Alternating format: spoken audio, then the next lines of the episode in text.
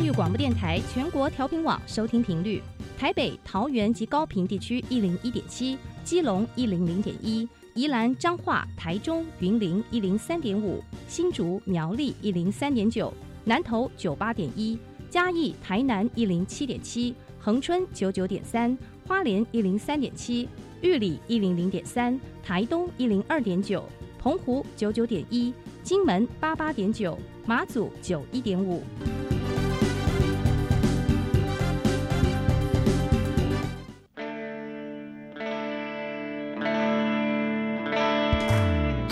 时时有惊喜，生活处处是学习。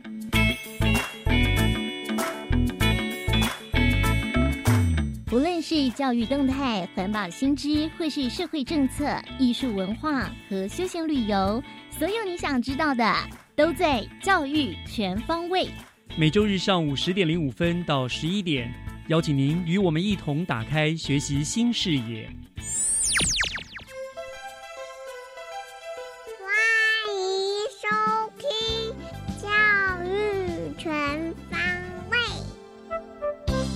二零一九年二月二十四号星期天，各位亲爱的听众朋友们，大家早安，欢迎收听教育全方位，我是岳志忠。又到了每周一次呢，和您透过不同的节目的单元，分享新北市各个局处最新的施政以及资讯动态的时间了。那么今天的节目内容，我将为您介绍新北市一所非常独特的学校——丰珠国中小近年来的转变，也要请您听一听可爱的中和国小小朋友和您分享校园的新鲜事。另外，新北市的消防局则要告诉您如何防范一氧化碳中毒以及瓦斯热水器的安全使用方法。内容有温馨的，有可爱的，当然还有您一定要注意的居家安全。希望您会喜欢今天的教育全方位节目的一开始。首先，学习加油站就让我们来到丰珠国中小。学习加油站，掌握资讯，学习加值。学习加油站今天要为大家介绍一所很不一样的学校。我们新北市呢一直希望呢达成一校一特色的目标，而所谓的特色不外乎在教学教法啦，在教材设计或者是社团发展等等的方面。但是今天我要跟各位介绍的学校，却是从学生的背景就非常非常不一样的一所很特殊的学校，那就是我们新北市的丰珠国中小。丰是丰富的丰，珠是珠宝的珠。那么丰珠国中小到底有什么不一样呢？我们现在就要电话连线，我们要请呢丰珠国中小的陈红莲校长亲自来为大家做一个介绍，做一个说明。校长已经在我们的线上了，校长您好。嗨，主持人好。非常感谢校长哈，今天接受我们的访问，为我们介绍这个所非常不一样的学校。我想大家很好奇，到底有什么不一样？一开始是不是就先请校长为大家听众朋友们介绍一下哈？这个从丰珠国中小，它整个的学校的背景，还有包括它到底在新北市的什么地方？我想很多人应该很陌生这所学校。丰珠是全国三所安置性剥削少女。在北部的一个据点，嗯好，就是全国只有三所，一所在高雄，一所在花莲，然后在北部的就是在新北的丰珠，嗯，好，然后它主要的有三个重点，嗯一个是安置，好，第二个是呃辅导，再来是教育，这三个目标，安置辅导教育，对，嗯。然后我们的位置是很偏远的哈，通常那个 我们的车子 GPS 都还会迷路的地方。好，在新北的贡寮基姆岭上，新北贡寮区的奥迪奥迪国小再往上走，好的金姆岭上，这个是我们学校。那学校有一个很很重要的一个特色哦，就是我们的蛇笼跟摄影机要在。以前是应该是全国密度最高的学校。你说架在墙上的蛇笼跟摄摄影机，是是是，因为学生是因为法院裁定入校的关系，所以他们其实到再来被确认说要到丰珠之前，哈，他们会觉得这个地方是一个鬼地方。是要惩罚他们，感觉起来就是听着名字为学校，实则是像一些管理所啊、看守所、看守所之类的，对不对？一个就是让他们没有自由的地方，因为他们是被安置，他们必须二十四小时住在这里，他们是我们是没有寒暑假的哦这样子，对哦，原来你们就是一种所谓的中途学校，对对对。中然后学生都是因为这些特别案例，他们是我们讲就是有案在身的。呃，应该是说他们是全部都是因为那个儿少性剥削条例的关系，然后被法院裁定。那嗯怎么裁定呢？他是因为家庭失功能，好然嗯，后就到学校来了。那重点，那普百分之百的孩子都是因为他们一定会有中错嗯，的一个一个问题条件，是 OK 然后也会吸安，也哦，几乎都是公庙分子。所以所以难怪会有蛇龙，对。会有那个监视器，就是预防他们逃脱。对，呃，在以前啊，以前啊，他们会半夜就从窗户跑掉。离开，哦好，，就那实际上是相当危险的。那也因为这样的一个状况，我们就一直在思索。一百零三年，我来到这所学校，嗯就开始在思考这个问题。因为学校很偏远，那偏远有它的一个限制，但从另外一个角度来看，它是无限的宽广。嗯我们这边有太平洋，嗯有延绵的山峦，山峦对所所以我们后来就我们在一百零三年的九月开始，我们第一次的山野教育，就是我们的开学典礼，我们走出去，走到了桃林古道。对，像我要我我我觉得好奇的就是哈，因为他当初大家就是怕他们跑出去是，所以都有蛇笼。那您接下这个学校是有很大的勇气，而且你居然开始你把他们带出学校去，你怎么会有那么大的勇气？为什么会这样做呢？因为第一个刚好除除了我之外，我还有我们的老师们也都热爱大自然。嗯。我们知道自然的那个对人的一个疗愈，嗯哼，好，然后我们很爱他们，是。好，觉得说实际上这个是一个呃，就是我们的工作，也我不是典狱长。典，狱长，哎，嗯。我是我是老师，是我是校长，是好我必须带领这边的老师一起去关怀、爱这些孩子，所以我们把大门打开。那其实，其实我们第一次带他们出去的时候，我蛮心痛的，因为我看到他们跟路人眼睛的接触是畏缩的、哦，害怕的，嗯，他不敢直视对方。甚至可能是自卑的，对，对，嗯好，就是说我们在走桃林古道的时候，有山友好嗯经过的时候，他不敢直接去看他们。啊，听了好心痛，嗯，对，然后这里面有一个重点，就是我们爬上最高点的时候，就可以眺望整个太平洋的那个地方的时候，有一个孩子，他话很少，平常话很少，他走到我身边来，很小声的在我耳朵旁边跟我讲说：“校长，如果你以后常常这样带我们出来，我会不一样。”啊，哇，天哪！我我那个是，就是不知道是如如雷轰顶还是醍醐灌顶哈。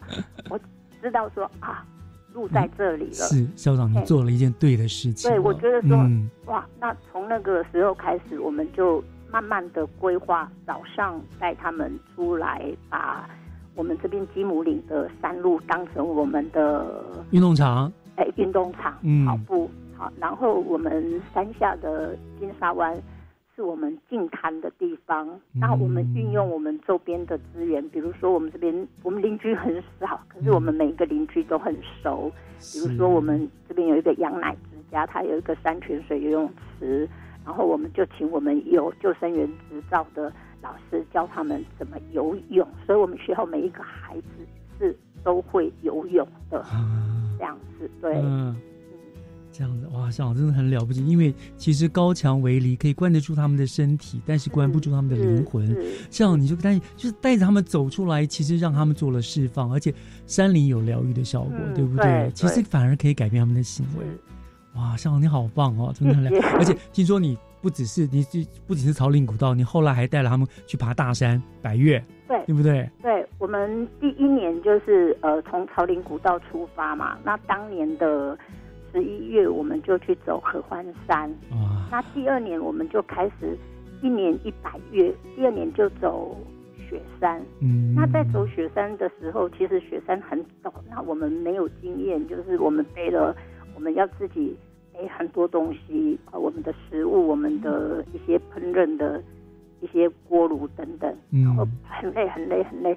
然后爬上那个到七卡山庄的时候，大家累坏了，累坏了，累坏的时候，我呃在要天暗了，然后走出来，看到有三个孩子就躺在那个小石头上面，嗯山庄小石头，他们不知道我站在他们后面，他们就讲，他讲了一句话，那句话又感动我了。嗯，他说：“这样看天上的星星，值得了，一辈子值得了。啊，好你看那种感这是孩子好可怜，就嗯撞到你的心，你知道吗？的。哇，难怪会这样一直驱使校长去做挑战，这是很多人家认为呃很困难、不可能的事情。因为我觉得这些感动就是最大最大的回馈，对不对这？个是呃，第二年是雪山，好啊，啊，第三年我们就去爬嘉明湖，第哇四年就爬上玉山。太厉害了，校长其。实，在这个过程当中，我们不断的在调整脚步。比如说，哎、嗯我们会发现说，不管是雪山或嘉明湖，那总中间总是好像缺少了一点点什么。比如说心理素质，那彼此之间的团结合作，那我们嗯会就这样的心理素质或是呃团结合作的一个需求啊、嗯我们会在平常的课程里面就跟老师讲说，我们怎么去针对这样子去再去鼓励他们，再加强。所以到呃玉山的时候就很漂亮，嗯，就是这一块就补足了。嗯。好，那到玉山之后，我们又转身做了一件事情，叫做服务学习。嗯哼。所以我们觉得说，哎，我们好像长大了，我们可以除了自己去爬山之外，我们开始去带我们社区的小学嗯。小学生去走合欢山，因为我们享受到那种高山的那种震撼，嗯和对台湾整个环境的一个应该认识或者是保护，我嗯我们觉得从小学生就应该开始。那爬山这件事情，特别是爬百越这件这件事情，其实是一般家庭或是一般学校其实很难做到的。那，所以我们就把它规划成课程，教我们的小朋友怎么去当一个小小的向导或者是是主持人。这个都是很重要的对事情，。让我们的邻近的小学的小学生五六年级的孩子可以去爬山，所以到目前为止，我们总共带了十二所学校上合欢山了。真是了不起。好，我想像您这么大的勇，但我们时间的关系哈，那当然你们的改变啊，我觉得除了你们入围了教学卓越奖、教育部教育卓越奖这样是可以肯定之外，像您个人认为啦，这几年你这样子的改变，您这样的努力哈，呃，你看到的学生最大的改变是什么？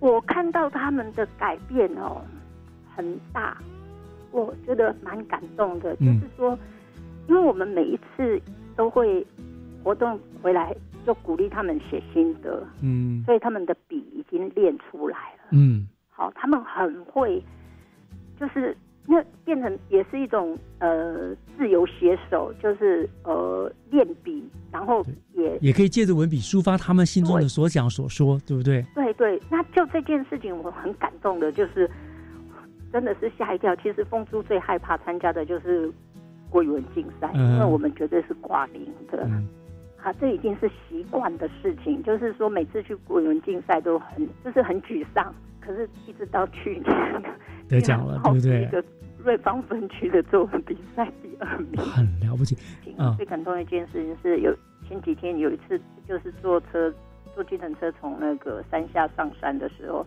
计程车司机就说就跟我讲说，如果没有错的话，你我应我知道你是校长啊，我要跟你致敬，因为你们的家长常常坐我们车，然后嗯他们都很感谢你，今天要跟你讲这件事情。我那时候我真的很感动，就是从一个计程车司机辗转到耳朵的那个力跟支持是嗯，无比的强大的。是，我想因为校长心中有爱，所以你能够将你的温暖带给周遭的人，去感动孩子们，去教化他们。所以说，风助有校长真好，也谢谢校长为这些孩子们付出了满满的爱跟鼓励。谢谢，感谢校长，您辛苦了，谢谢您接受我们的访问哦，好，谢谢，谢谢，谢谢，好，拜拜。以上就是今天的学习加油站，接下来请听可爱的娃娃看天下。听小朋友分享校园里的事，欢迎收听《娃娃看天下》。诺亚方舟在中和，永续生态不是梦。Hello，大家好，我是中和国小小记者尊一，我是中和国小小记者新曼。一儿鱼儿水中游，游来游去乐悠悠。乐悠悠，乐悠悠，水的世界真自由。哎，曾一呀，你怎么心情这么好啊？还开心的唱起儿歌呢？行曼娜，我告诉你哦，咱们中和国小新盖的生态池诺亚方舟水生乐园，上周已经开始进行清江鱼的孵育计划喽。耶！那以后营养午餐是不是会有盐烤青鱼美味料理了呢？哦，你听清楚一点好吗？我说的是台湾原生种的小型鱼类清江鱼，它的体长只有两到三公分，不是你想吃的青鱼。OK？哦，你说的是学务处推行的环境教育诺亚方舟台湾原生种富裕计划嘛？只是这什么清江鱼的，它那么渺小，实在是太不起眼了啦！唉，被你说到重点了。这些可怜的台湾原生种，就是因为太不起眼了，所以才会沦落到被忽略、取代，甚至是灭绝的命运。被取代，甚至灭绝，这这什么意思？我看学校中庭的旧生态池河园。那些一样渺小的大肚鱼，活得倒是挺悠游自在的。就算是华中桥头所飞来的白鹭鸶不停的捕食，它们仍然继续生存，完全不用担心什么灭绝的命运啊！呵，你呀，果然不太爱台湾。早期因为物资缺乏，水池里的清江鱼都被捉来吃，所以蚊虫很多，才引进大肚鱼来帮忙吃蚊子。哈，原来是因为我们祖先太贪吃，所以才会引狼入室，让本土的清江鱼灭绝，导致生态平衡被破坏。唉，是啊，目前大肚鱼已经侵袭全台湾，同时造成北部和中部的湖泊、池塘里，已经很难看见可爱清江鱼的踪迹了。哦哦，我知道了，我是爱台湾的，求你别再哀伤了。原来大肚鱼和那个不好吃的福寿螺是同一伙的外来种，以后我看到它们会更小心的。其实很多学校都有在做绿色校园的生态保育计划，像我们中和国小的旧生态池河源已经开挖十年了，但是你知道吗？现在在生态池里，居然全都是外来种动物和植物的天下，像是大肚鱼、孔雀鱼、彩色鲤鱼、布袋莲、大瓶铜钱草。虾米，那个教科书里介绍的布袋莲，居然也是外来种。还有那个象征财源滚滚来的铜钱草，它们的繁殖能力可强的呢。对啊，这个铜钱草啊。它水陆两地皆可生存，所以目前河源的水生池池里和池外几乎都快被他们给霸占了。我的妈呀！我还以为生态池长满了水生动物和植物就是功德圆满了，没想到费尽千辛万苦开挖的生态池，最后却，唉，却沦为外来种的天下。所以啊。学校之前在河源所哺育的台湾原生种盖斑斗鱼，因为连探出水面换气的空间都没有了，当然最后的命运就是死路一条了。阿弥陀佛，罪过罪过！我也曾经在生态池里放养过我家鱼缸的金鱼和乐色鱼，还有乌龟，原来我也是破坏校园原始生态的隐形杀手。哎呀，不知者无罪啦！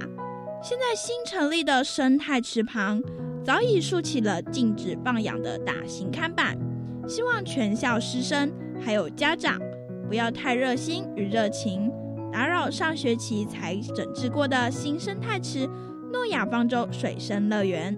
这是真的，在这大都市里，由于房子和马路的拆拆建建，原有的动植物栖息地早已破坏殆尽。所以好不容易营造好的原生种乐土，真的可要用心对待呢。你知道吗？学校为了营造原生物种的永续生态环境，不但聘请了荒野协会的专家，就连校长和环教组长还远赴新北市的万里湿地，带回了小宝贝清江鱼的鱼苗。未来还要增加种植木本护岸植物，像是台湾特有种水柳。碎花棋盘角，还有枫香树哦。停停停！没想到这个永续生态富裕计划这么繁琐，要恢复它们的原始样貌还真是不容易。不止呢，在整顿这块重合净土时，池底和池边都增加了底泥，池边的墙壁还利用边土种植了有不错固土效果的台湾爬墙虎呢。耶，爬墙虎我知道。自然科有介绍到，它们可是减少墙面辐射热的最天然隔热材料。据说让爬墙虎爬满外墙的墙面，可以使室内温度差五度 C 以上哦。对呀，可别小看我们台湾原生种的动植物，只要我们找回它们的栖息地，善加利用的，不但可以轻松做到水土保持，还兼具美化及环保等多功能呢。哎，说到这里，你让我想到了咱们综合国小百年的镇校之宝——台湾原生种共的是吃蛙狗蛙。说到这个狗蛙，他们对综合国小可真是不离不弃呀。像我们家从阿祖到阿妈到我爸，已经有四代都持续守护着综合国小呢。嗯，听快退休的老师说。当初校舍拆建时，挖土机咯咯咯，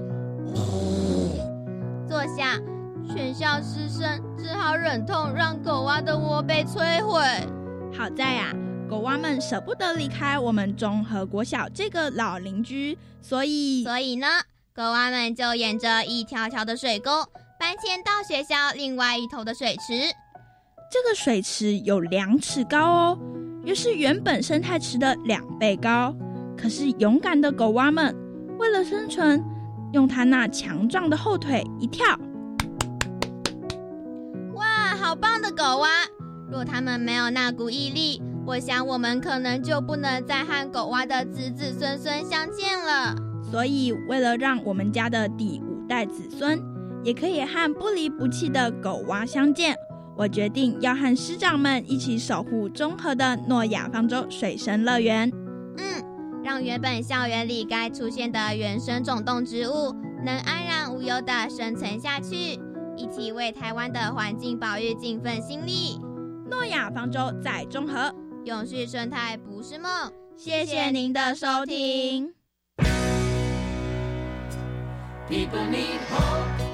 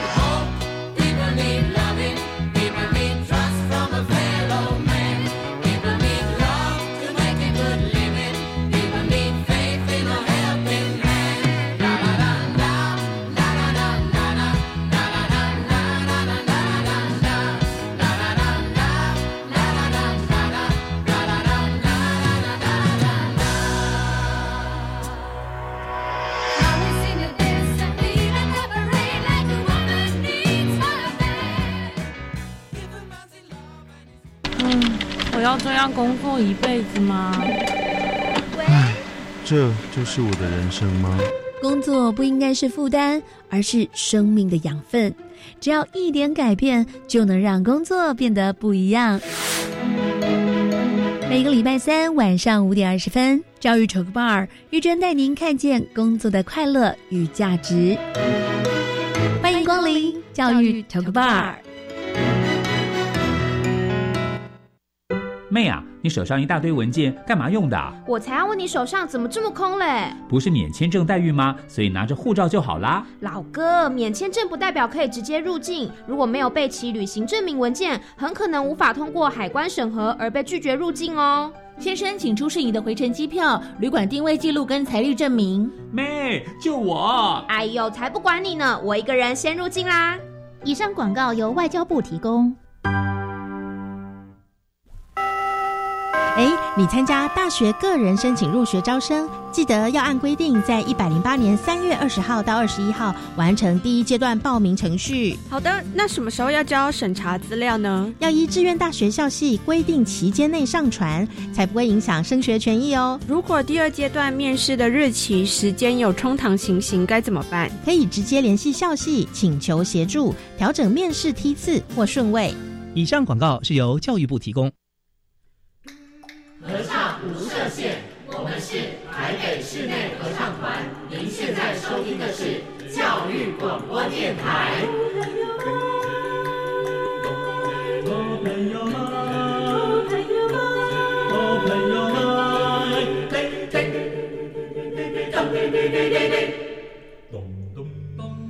就爱教育电台。嘟嘟嘟嘟。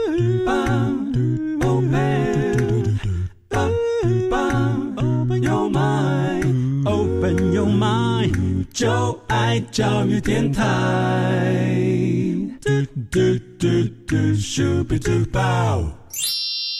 打开您的幸福生活新视野，请听《学习城市万花筒》。欢迎回到教育广播电台《教育全方位》节目，我是岳志忠。节目的后半段要为您进行的单元是学习城市万花筒。那么今天万花筒单元要和听众朋友们分享一个非常重要的安全议题，那就是如何防范一氧化碳中毒以及瓦斯热水器的使用安全。那今天来为大家做分享的呢，是新北市政府消防局危险物品管理科的廖嘉庆股长。股长，您在我们的线上了，股长您好。嗯，主持人好，各位听众大家好。是，谢谢您接受我们今天的访问哈。我想，嗯，大家应该都经常从新闻媒体当中听到或者是看到有关于一氧化碳中毒啦造成的这种不幸的事件，特别是在冬天的时候更容易发生嘛。哈，那虽然每一次事件的发生，你们相关单位都会再次的呼吁啊，大家要注意呃使用瓦斯热水器的安全，可是这种不幸中毒的事件还是一一而再的发生，可见有很多人对于这个一氧化碳中毒的防范还是认识不足的，所以呢，今天就要麻烦股长呢，这个再次跟听众朋友们做个详细的说明了哈。那我想首先就先请股长跟大家再说明一下哈，之所以会造成一氧化碳中毒的原因主要是什么，好不好？嗯，主要会造成一氧化碳中毒原因，那原则上就是因为是瓦斯，它是必须透过一些燃烧的作用，那瓦斯中所含的碳。那因为它的不完全的燃烧，那加上通风不良跟空气供应不足，就会产生燃烧不完全，而造成那个大量的一氧化碳。那一氧化碳的浓度会随着我们的瓦斯一直的燃烧的一个时序一直加强，它就会累积去做一个增高。嗯，那一氧化碳如果它增高到一定浓度，那经人体吸入的时候就会产生中毒的一个现象。那如果未能及时去一个发现，那短时间就会昏迷死亡。对，我觉得这也这也是另外一个问题哈。你说未能及时发现，为什么一氧化碳中毒不容易事先被发现？它没有什么征兆吗？嗯，一氧化碳其实是无色无味，但是它是有毒性的，所以它没办法这样子的征兆，就去让人人们去发现。所以它因为也是这样子的一个状态，所以它无色无味，它会取代我们呃氧气跟我们的血溶液在人体里面去做一个吸收。嗯那假如是如果不足的话，它就会造成缺氧。那你在无色无味的状态下，那缺氧，那你可能就会有中毒跟中毒的头昏啊、恶心啊、呕吐啦、晕眩、四肢无无力等感冒或是中毒的一个症状。更慎重者，他可能就会有嗜睡、那呼吸急促，然后缺氧、呼吸困难等，甚至到最后就会有死亡的一个情况。哦，哇，这好像武武侠小说所说的这种东西，就是杀人于无形哈、是怎么被杀都不知道。可是我记得，因为现在我们几乎都是用那种所谓的那个天瓦斯管、天然瓦斯，是所以比较没有。以前我记得小时候我们用了很多瓦斯桶，但那个瓦斯是有味道的，是那个是添加的味道，对不对？是，所以我那个时候如果我们闻到，所以那个时候闻到闻到就说，哎，知道瓦斯漏气会知道关掉。那现在因为这种天然瓦斯比较没有味道，所以我们就往往不容易察觉，对不对？呃，是跟那个主持人这边报告。嗯，其实刚这个是一个观念。那因为瓦斯它是不会，瓦斯现在不管是天然气的瓦斯或桶装瓦斯都没有味道了。它泄漏泄漏的时候都会有味道。现在嗯都已经有要求去添加那个臭剂，嗯让民众去做一个察觉。嗯那一氧化碳它其实不是瓦斯的泄漏的一个情况，它是瓦斯在燃烧之后产生不瓦瓦斯燃烧不完全，然后哦。跟氧跟那个它里面瓦斯所含的碳，那瓦燃烧不完全，然后产生的一氧化碳的一个有毒的一个气体。哦，所以你看，我就我就代表着一般民众哈，我就误以为瓦斯一氧化碳就是画上了等号，是就以为哦，所以一氧化碳是燃烧了空气中的氧气，所以你就吸到了都是一氧化碳，是对不对？对啊，所以就严重就会造成死亡。因为我们看到太多太多这样的案例嘛哈。那如果说像有的是说救回来了，还会有后遗症是吗？是救回来的时候，他可能就会有一些脑部的一个病变，那可能会有失智，会有一个智能减弱，那大大小便失禁，那行为退化的一些等等的现象，哦所以这不得不去防范这样子的一氧化碳中毒的情况。这么严重？因为一般我们以为就是啊，救回来啦，如果是啊侥幸救回来，大家就啊很棒很棒。原来它其实还是有可能造成后遗症，是这样子的，对不对？是。哦，好，OK，好，那嗯，一般的我们在家庭当中啦，大概都会发生什么样形态的一氧化碳中毒呢？我的意思说，在哪些情况之下容易造成一氧化碳中毒？呃，依据我们新北市统计的跟全国的一些案例来讲，那大部分一氧化碳中毒的形态就包括就包括了有瓦斯热水器的那个安装的不当，嗯，那有使用呃蜡烛啦、软炉啦、木炭取暖等等。嗯，那因为为保持室内一个通风，或者是说在密闭的车库里面，空气不流通的地下室长期发动引擎，这些都有可能会产生一氧化碳中毒的一个情况。哦，所以哦，使用蜡烛，也就是只要你有燃烧的东西，是就容易有可能造成这样的。是因为你的空气越来越稀薄，那燃烧了之后，它里面的碳一直跟你的氧去做一个结合，就会产生这一个一氧化碳的一个情况的。所以难怪冬天常发生，因为天冷，大家都关着门烧这些东西，所以就是意思就是你纵使要烧，你要保持通风，是不是？那您刚刚说那个车子哈，车子的，可是我好像也看过一个讯息，就是呃，其实纵使不是在密闭的空间，你长期在户外的排开开的那个车子，它也会造成一氧化碳中毒，是是不是有这种可能？呃，如果是开着车子，那基本上依照以往碰到的案例，都是以自杀居多啦。它就是会把废气那个燃烧哦故意引进来然后引进那个车窗里面，哦那就造成那整个空间里面都是氧气不足，嗯然后持续的做一个持续的做一个废气跟氧气的一个稀释完了之后，就造成的一氧化碳中毒的一个情况。嗯，这样子好。那最常见的大概是哪一些会造成这个现象的的的这种这种？呃，依照去年整整体的总共五十四件这个案例里面来讲，一氧化碳中毒的案例来讲，五十四件是指我们新北北还是全国啊？啊，全国。哦，全国对，哦那全国的一个案例来讲，都还是以屋外那个热水器安装在加盖的密闭式的一个阳台啦、浴室啦、厨房啦、楼梯间等室内空间，那为嗯最主要的一个自灾的一个原因啊。OK，我想这个大家其实也大概有基本的认识，说不应该装到这个地方。可是问题就是现在的建筑物很多，它就是不得不把这些装在这里面嘛，对不对？是。所以呢，那接下来就是请教故障。那那因为我们不得不装了，像我们家其实也是装在后阳台嘛，也是装那个等于也是室内的嘛，那种阳台嘛。空间里面。好像这样子的话，我们要怎么样来防范一氧化碳中毒呢？有没有什么口诀或者是所谓的什么绝招来避免发生这样的事情呢？嗯，主要防范一氧化碳中毒的方式，我们这边有一个五要的一个口诀。五要，要是第一要就是保持环境的一个通风。嗯，那必须是避免阳台要有加盖，有阳台外推或加盖那个气密窗，或者是里面有纱窗不结或晾晒大量衣服等影响通风的一个情况。OK，好，这个是第一要。这个好像是很很多家庭，像我们家其实也是一样，我们阳台有加铝窗，那不还好，我们家。不会气纱窗不结，还有我们家那个阳台的窗户是除了台风以外，平常都一定把它打开来，所以这样是比较安全，对不对？是啊，OK，好，那哦，我也看过案例，就是他也打开窗户，但是因为晒的衣服太多，还是中毒了，是对不对？还是要有让它空充分流通的空间，是 OK，这是第一要，保持环境的通风。好，那再来呢？第二要的部分就是选择正确的形式。那就刚刚有提到，如果像阳台加盖的，或者是说一些窗户不良的部分，那我们就要使用那个强制排气型的热水器或电热水器，那确保它的一个安全。所谓强制排气型的热水器是什么样子？啊，强制排气的热水器，它就是有使用一个它插电，然后使用一个马达，那它能够将那个我们所燃烧的废气透过一个透过它的一个排气管，然后排出到屋外去。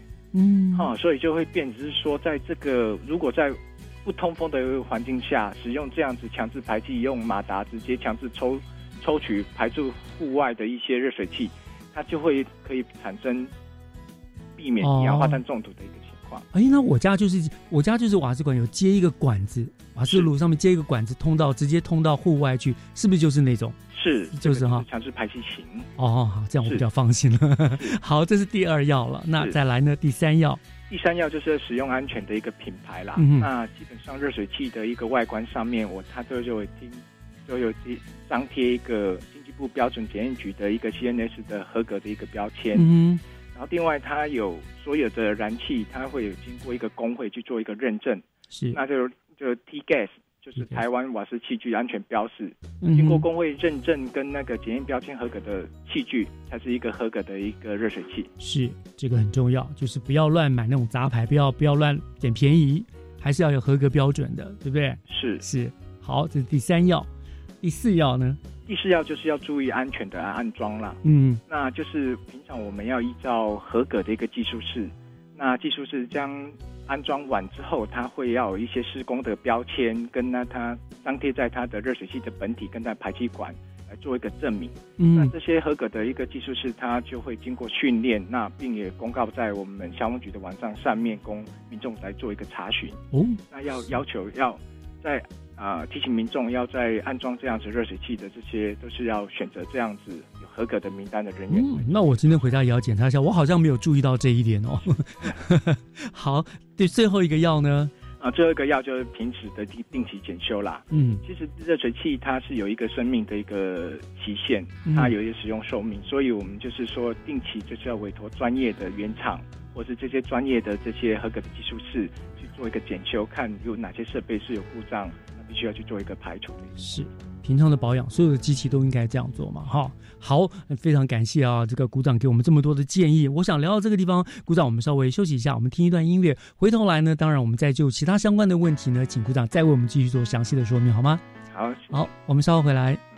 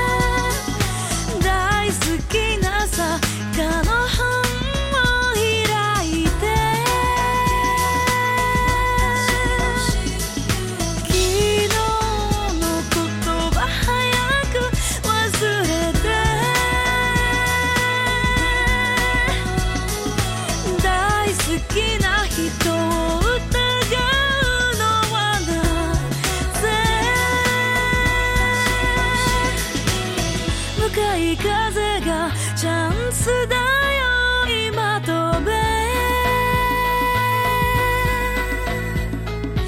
エンディングの少し手前で閉じないで。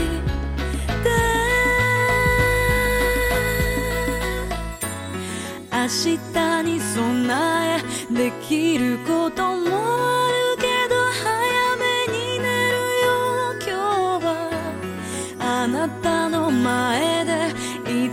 todo.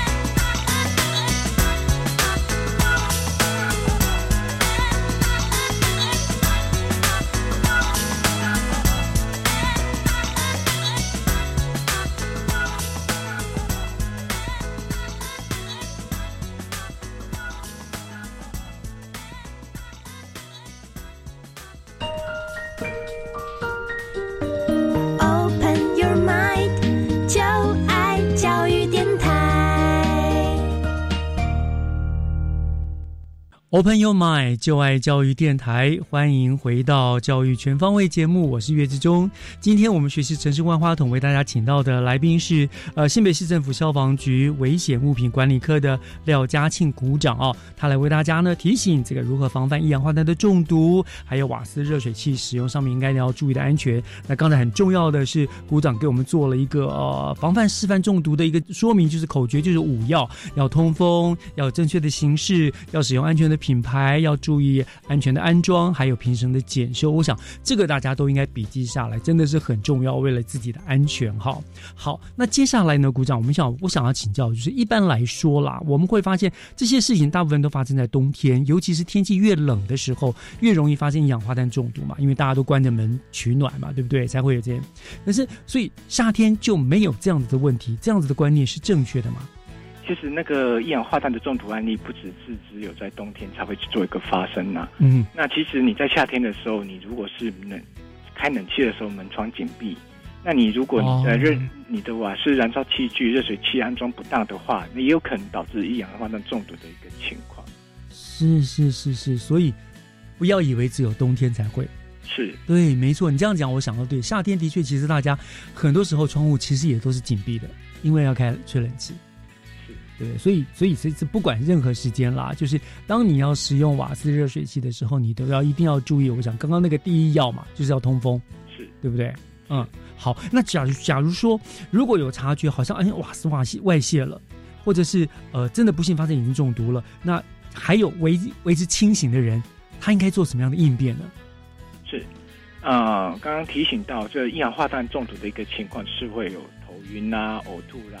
疲劳啊等类似感冒症状，嗯，那通常如果在密闭空间，那可能就是连续有多人或长时间使用热水器的时候，那多人产生类似的一个感冒情况，嗯，那如果你有发生像这样子的症状，那你就要提高警觉跟联想是不是一氧化碳中毒，嗯，那真的如果是有一氧化碳中毒的一个情况，那我们第一个就是要紧急赶去关闭它的瓦斯源跟当然瓦斯热水器。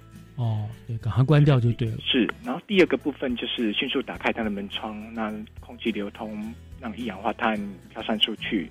是，哎，顾长，可是我听过一个说法，就是说在开这个窗户的时候，其实不能太用力，对不对？因为我好像记过，以记得以前有案例，就是他赶快要急着改窗打开窗户，可是因为太用力，这个摩擦产出了火花，结果反而引起气爆。呃，刚主任提到的是不。是这样子的观念是适用在那个瓦斯，就是有易燃气体。瓦嗯啊，如果是像这样一氧化碳，它是是不会热无味，它是如果是瓦斯，对，所以它在如果是一氧化碳的话，那当然就是开窗这部分轻轻开窗，它是不会有产生爆炸的一个情况。OK，所以就是分辨清楚它到底是瓦斯外泄或者是一氧化碳中毒，对不对哦？OK，了解。好，是好，那还有什么样的方法呢？那第三个，那如果发现了像。里面有中毒者的话，那我们就把它给移到这样子的通风处，然后松开他的衣物，让他，而且你在进行这样子松开衣物跟通风处的时候，那个地方也是要有安全的一个地方。哦，对，不要搬到一个地方，结果那个地方继续有毒散过去啊。是，OK，好，这个也很重要，要移到通风处，松开他的衣服，这样子是。然后最后对对于这样子这个中毒者，他如果我们在发现的时候，他如果没有呼吸心跳的话，那就是第一个要让他仰头仰起来，让他保持他的呼吸道的一个畅通。那第二个就开始实施那个 CPR 啊，CPR 是。然后当然还很重要，就是要打一一九，是不是？那最后当然就是在做这些动作的时候，能够一并就是打一一九，然后一并是送医去做一个急救，以方便我们救护人员及时到场。中意是是是哦，我想所以，呃，你在说就是，如果说家人突然一一起感觉到有点哎，怎么头晕啊、流鼻涕啊、呕吐啊、疲倦，就可能要提高警觉了，对不对？是。OK，好，这是要特别小心一点的。好，那呃，当然了，你刚刚讲，譬如你刚刚说，最后当然是最后就就重要就是赶快打一一九嘛，请求你们消防人员来救助，对不对？医疗人员来救助。所以的确，每一次这种瓦斯中毒啦，或者是瓦斯外泄啊事件发生的时候，这个消防局都是第一线前往处理的单位。所以我相信你们是最不愿意见到类似事件发生的单位了。哈，那那针对这样子，那消防局对于嗯，防范一氧化碳中毒有没有一些可以给我们呃民众一些建议或者是一些对策的？啊，其实我们交通局对这个防范一氧化碳中毒的一个的一个执行上，已经执行了很多年了。那一直也是长时间的要去呼吁民众要去重视这样子热水器的使用安全。嗯嗯。那对这样子的一个中毒案件的一个事故，那我们一一再发生，那我们。新北市消防局就会透过这样子，在好发的一个季节，比如说寒冷的期一个期间，寒流来的时候，那我们透过相关的媒体，比如说网络啦、平面媒体，然后进行多元宣导。嗯，那另外我们在新北市消防局也推出的一个居家安全防治的一个宣导服务，那就是方便让一些不一些民众他并不清楚他家里面有没有一氧化碳中毒的一个潜势在，那我们透过这样子一个宣导的一个服务。那让民众他可以透过去到我们消防局的一个官网，或者是去透过手机下载新北消防局行动 APP，都可以做线上申请。嗯，那我们线上申请的时候，在协助让我们会如果申请协助，我们就会派员到现场去做一个访视。嗯，那访视看这个环境是不是有一氧化碳中毒的一个情况。是，在这个是第一个宣导的一个重点。第二个部分就是我们新北市消防局在这些好发的一个季节，寒流来袭的这些季节，那也要提醒民众要去注意，随时注意像我们电视上的一个跑马灯。嗯，那另外也有我们的消防车会在晚间的八点、七点到八点的一个时间，会在我们所辖的这个县这个区域里面去做一个巡逻跟定点广播。哦，那另外我们会在那个社区的社区的一个，如果管委会它有个防灾专员，那我也会又透过一些宣导这个广播。那另外也有里长，在里长他的里里长办公室会透过一个区里的广播的一个方式，提醒民众有这样子的一个寒流来袭，或者是那要使用热气的时候，应该要注意一些安全的一个情况啦。所以就是你们有有被动的等人家来申请要求，请帮忙结束，你们也会主动的出击去提醒大家，就透过各种管道去提醒大家注意这样的事情，对不对？是主动被动的都是哦。OK，这很辛苦你们了哈。不会，那另外也在这边跟民民众提醒，就是说，假如你这边检视过了，你居家的环境里面有一个中毒潜质的一个情况，嗯，那我们消防局也很贴心的，在这个每年就会有一个提供一个迁移跟更换热水器补助的一个措施。哦，是这样子吗？什么样子内容呢？啊，这个补助措施就是说，如果我们经访市它是有个高危险、安装不当的高危险的一个潜势户的话。那你如果有去更换或迁移的热水器的时候，经我们消防局有派员去居访，去确认他有符合资格。那我们对于这些如果是属于低收入户的话，我们补助他更换或迁移有一万两千块，最高一万两千块。嗯，那如果非低收入户啊，我们补助就是三千块。哎，这样其实很很优渥的补助哎。是，对对对对，这很高哦。哇，我们真的是太贴心了。是。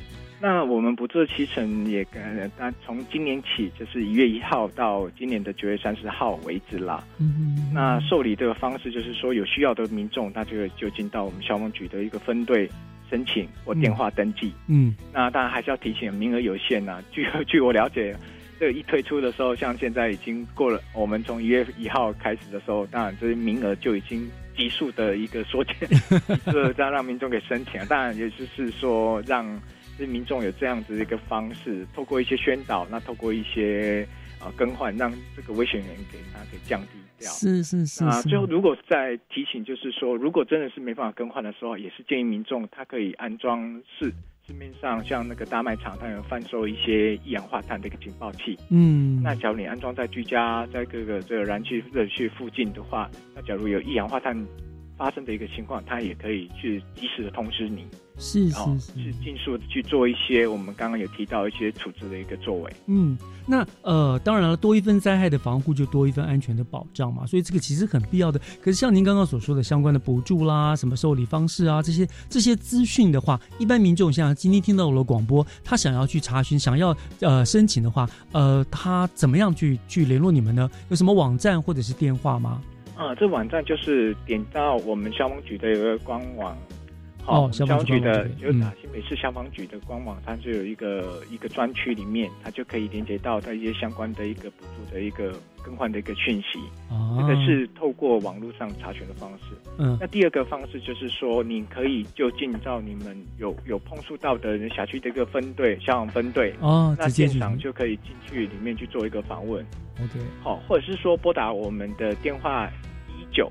嗯，或一九九九，他们就会专线会转播到我们这边业务单位来，问问我们就会跟他们说明说要去哪个地方去做一个申请，然后去做一个受理的一个动作。好，其实管道方式很多，对不对？只要民众你自己关多多一份对自己的关心的话，其实是很方便，很容易取到这些讯息的啦，对不对？就是诚如我刚刚所说的，多一分灾害的防护，其实我们就多一分安全的保障嘛。那不管是为了自己家人啦，或者其他人的生命财产的安全，大家其实应该都多一点对一氧化碳中毒的正确使用，呃，热水器、瓦斯的设备等等的认识，真的才能够确保安全了，对不对？嗯，是好。那我想今天要非常谢谢新北市政府消防局呃危险物品管理科的廖嘉庆股长为听众朋友们做了非常非常详细的说明，希望大家都能够平安。谢谢鼓掌接受我们的访问，谢谢您，谢谢主持人，谢谢观众，谢谢。今天的教育全方位又要和您说再见了，感谢您的收听，我是岳志忠，祝大家有一个安全又美丽的星期天，我们下个礼拜天见喽，拜拜。